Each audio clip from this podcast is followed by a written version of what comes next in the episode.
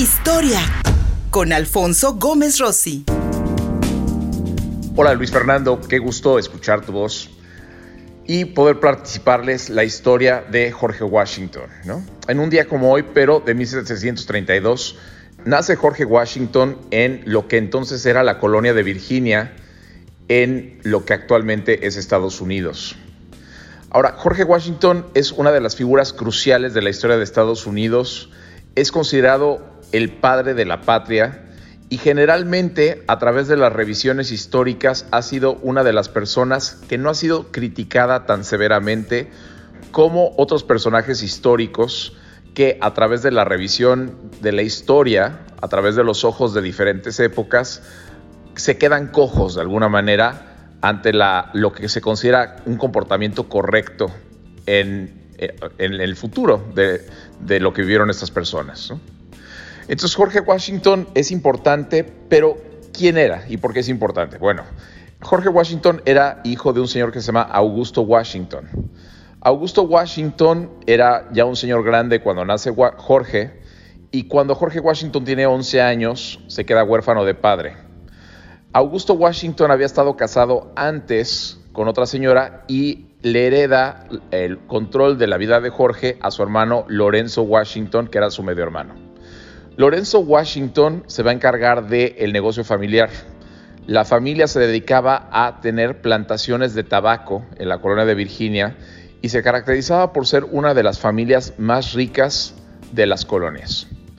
El hermano de Jorge, Lorenzo, era una persona que Jorge amaba muchísimo, pero le dio tuberculosis y a los 19 años Jorge acompaña a Lorenzo a la isla de Barbados en el Caribe, que era otra colonia británica donde esperaban que se pudiera, eh, donde pudiera mejorarse de la tuberculosis. Desafortunadamente en el viaje Lorenzo fallece y entonces Jorge se convierte en el patriarca de la familia. Pero hubo otra consecuencia más. En el transcurso del viaje, Jorge contrae viruela y esto, creen los historiadores, lo vuelve estéril. Jorge Washington no podía tener hijos a partir de este viaje. Regresa a Virginia y la vida de caballero de Virginia, dueño de una plantación, le resulta un tanto aburrida, así que se mete a la milicia de la colonia de Virginia y en ese momento las colonias estaban en una pugna con Francia por determinar qué iba a pasar con los territorios del Valle de Ohio. Cuando decimos Ohio, actualmente pensamos nada más en un estado, pero en ese momento se refería a los territorios que se encontraban al otro lado de la cordillera de los Apalaches y que incluían partes de Pensilvania, Ohio e Indiana. Los franceses de Quebec habían bajado de Quebec y Montreal a través del río San Lorenzo y los grandes lagos y querían reclamar estos territorios como parte de la colonia de Nueva Francia. Pero los ingleses que vivían en las colonias británicas en la costa del Atlántico querían reclamar estos territorios para sí. En 1752, Jorge Washington entra a la milicia y la milicia llega a lo que actualmente es la ciudad de Pittsburgh, porque ahí se encontraba el ejército francés que había establecido un fuerte que se llamaba el Fuerte Duquesne. Los aliados de Jorge Washington eh, le informaron que los franceses tenían una fuerza de 35 hombres que planeaban atacar a los hombres de Jorge Washington y este masacra a estos franceses. Ahora, no sabemos exactamente cuál es la versión oficial, qué fue lo que pasó pero a partir de esto se va a generar una tensión entre Francia e Inglaterra que va a concluir en lo que se conoció como la Guerra de los Siete Años. Ahora, la Guerra de los Siete Años supera el tema que estamos tratando acá, pero Jorge Washington hubiera entrado a la historia a partir de ese momento. Sus acciones al matar a los oficiales franceses eh, cerca del fuerte Duquesne fueron responsables de las tensiones diplomáticas entre Francia e Inglaterra y lo que se conoce como una de las primeras guerras mundiales, porque no solamente fue una guerra entre Francia e Inglaterra, sino que también participaron países como España, Austria, Suecia, y todos luchaban por obtener más territorio. Esta guerra va a ser importante en la historia de Estados Unidos porque al concluir la guerra en 1763, los ingleses se van a quedar con todo el territorio entre la cordillera de los Apalaches hasta el río Mississippi, lo que pone el antecedente de lo que será Estados Unidos. Ahora, Jorge Washington pensó que su carrera militar había terminado por esta masacre, pero le había convenido a los intereses de Inglaterra que él hubiera hecho esto porque fue un pretexto para generar la guerra. A la edad de los 26 años, se cansa del ejército, se da cuenta que por ser un colono no va a tener los mismos derechos que los ingleses y los ingleses veían menos a los colonos, a los que asumían que no eran profesionales y no sabían luchar. Así que deja el ejército y se casa con una de las viudas más ricas de las colonias, una mujer que se llama Marta Custis. Marta Custis había enviudado y había recibido una gran herencia. Entonces, al casarse Jorge Washington con Marta, juntan las fortunas y tienen grandes extensiones de plantaciones y más de 300 esclavos que trabajaban las plantaciones. Y esto va a ser una de las bases de la fortuna familiar. Pero como dijimos, Jorge Washington no pudo tener hijos con ella, entonces adopta a los dos hijos que ella tuvo con su primer marido y se dedica a ser un caballero, en el sentido de que pertenece a la casa de los lores que existía en Virginia, que se llama la Casa de los Bourges, y se dedica a hacer política local. Ahora bien, cuando Inglaterra quiere empezar a cobrar más impuestos a las colonias americanas, Jorge Washington se une a aquel grupo de personas que asume que la corona británica no debe hacer eso porque no le da representación a los colonos americanos en el Parlamento inglés. Lo que les indignaba era que una serie de personas inglesas que no vivían en las colonias, no conocían las colonias y no los incorporaban dentro de la política, quisieran dictar el cobro de impuestos desde Inglaterra. Entonces Washington se empieza a incorporar a los grupos que quieren luchar a favor de la independencia de Estados Unidos.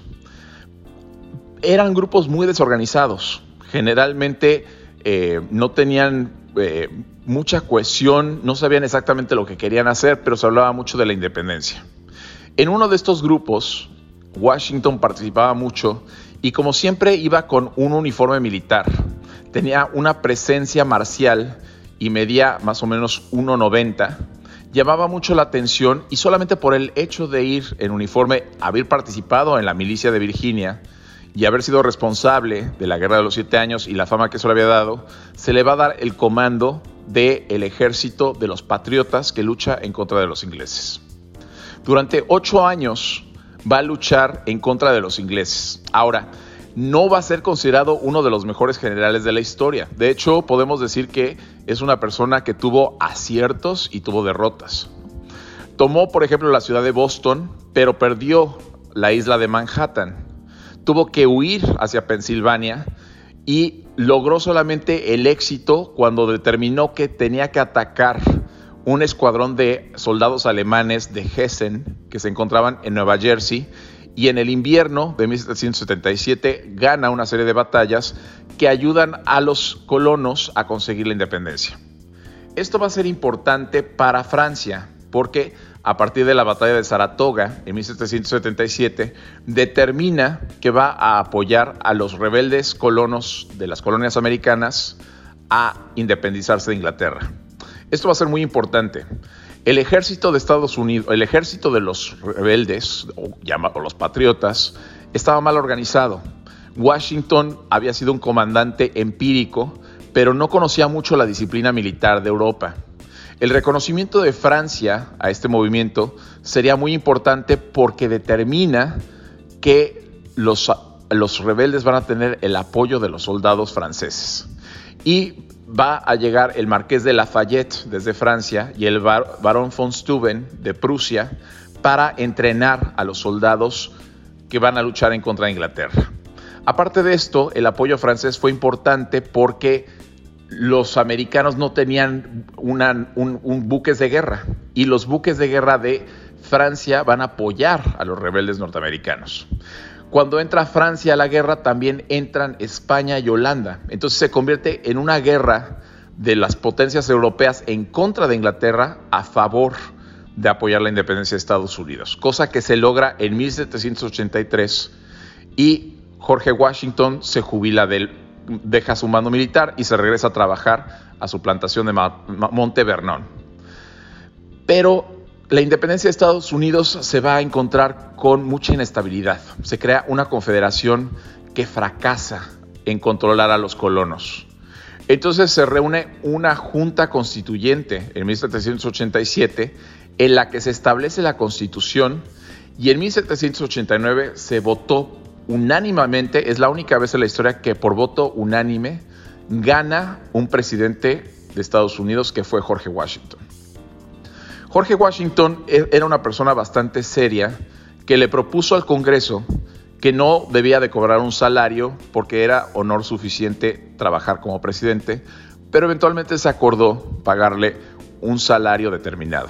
Sería importante para hacer las formas de cómo se debía de tratar al presidente. Había dudas sobre si se le debería llamar su excelencia o su alteza y él pidió que solamente se le llamara señor presidente. Él también se le había propuesto que fuera rey de Estados Unidos y él dijo que no, bajo ninguna circunstancia. Los primeros cuatro años de su presidencia fueron controvertidos porque había dos grupos en su gabinete que estaban luchando entre sí. Por un lado estaba Alejandro Hamilton, que proponía un gobierno centralizado que le restaba poder a los estados, y por otro lado estaba el Partido Republicano de Jefferson, en el que Thomas Jefferson decía que los estados debían ser más autónomos que los centralistas. Washington apoyará a Alejandro Hamilton y esto generará muchas tensiones dentro del gabinete, al grado que había tanta tensión que cuando terminan los primeros cuatro años de Washington, este ya no quería contender pero para evitar que hubiera más problemas, contende una segunda vez, gana y tiene problemas con los franceses, porque los franceses asumían que Estados Unidos debía apoyarlos a ellos en su guerra contra Inglaterra y Washington decide apoyar a Inglaterra. Cuando termina el segundo periodo del gobierno de Washington, él decide jubilarse de manera permanente. Y esto será importante en la historia de la presidencia de Estados Unidos, ya que él comienza la tradición de que los presidentes solamente sirvan dos turnos. Él terminará sus días en su plantación de Monte Vernon, considerado un héroe de la patria y en la actualidad es visto como uno de los grandes titanes de la historia norteamericana. Bueno, pues muchas gracias por escucharme, que tengan una excelente semana.